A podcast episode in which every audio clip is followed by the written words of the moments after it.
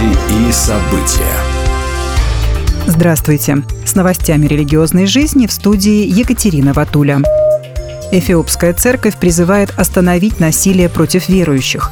Постоянный синод Эфиопской православной церкви Тавахедо высказал озабоченность в связи с участившимися нападениями на верующих в различных регионах Эфиопии, сообщает Адис Стандарт. За последнее время погибли 36 христиан в районе Ширка региона Аромия. Нападавшие насильно изгнали их из домов, после чего убили. Среди убитых и пожилые люди старше 70 лет, и младенцы младше одного месяца. Члены Синода потребовали от властей всех уровней гарантировать безопасность верующих и наказать виновных. Церкви, монастыри и памятники культуры и истории подвергаются опасности из-за многочисленных конфликтов в стране, говорится в заявлении. Русская православная церковь поддержала законопроект о запрете абортов в частных клиниках. По мнению председателя Патриаршей комиссии РПЦ по вопросам семьи, защиты материнства и детства Иерея Федора Лукьянова, законопроект о запрете абортов в частных клиниках будет принят в следующем 2024 году. Ранее ЗАГС Собранием Нижегородской области был внесен в Госдуму проект об исключении частных клиник из списка медицинских организаций, законно проводящих искусственное прерывание беременности. Священнослужитель назвал позицию губернатора Нижегородской области Глеба Никитина по-настоящему по-настоящему гражданской и патриотической с точки зрения защиты традиционных семейных ценностей. По его мнению, принятие этого закона обеспечит эффективную профилактику абортов, обязательную консультацию и неделю тишины, а также экономическую поддержку семьи.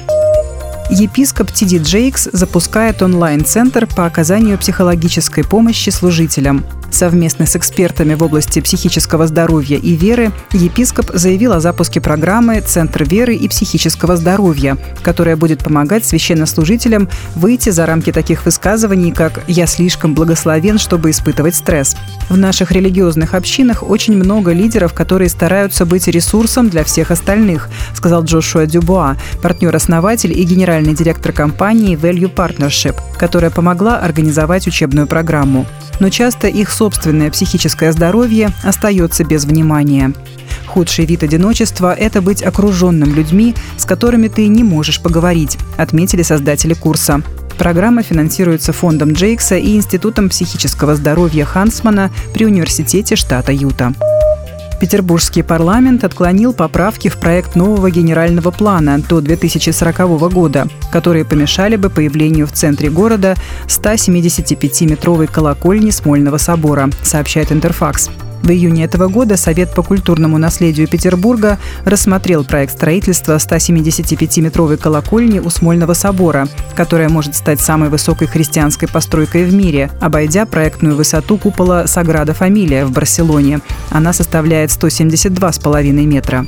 Инициаторы в лице Фонда содействия восстановлению объектов истории и культуры в Петербурге предложили возвести колокольню по задумке Бартоломео Растрелли, либо на месте исторического фундамента, задевая построенные позднее флигеля архитектуры Василия Стасова, либо на площади Растрелли, позади Смольного собора. Депутат ЗАГС Собрания Марина Шишкина назвала идею с возведением никогда не существовавшей колокольни не градозащитной, а градоопасной, указав, что прецедент может стать примером новых градостроительных ошибок. Летом Совет рекомендовал поискать для проекта альтернативное место. Будьте в курсе событий вместе с нами. А на этом пока все. С вами была Екатерина Ватуля.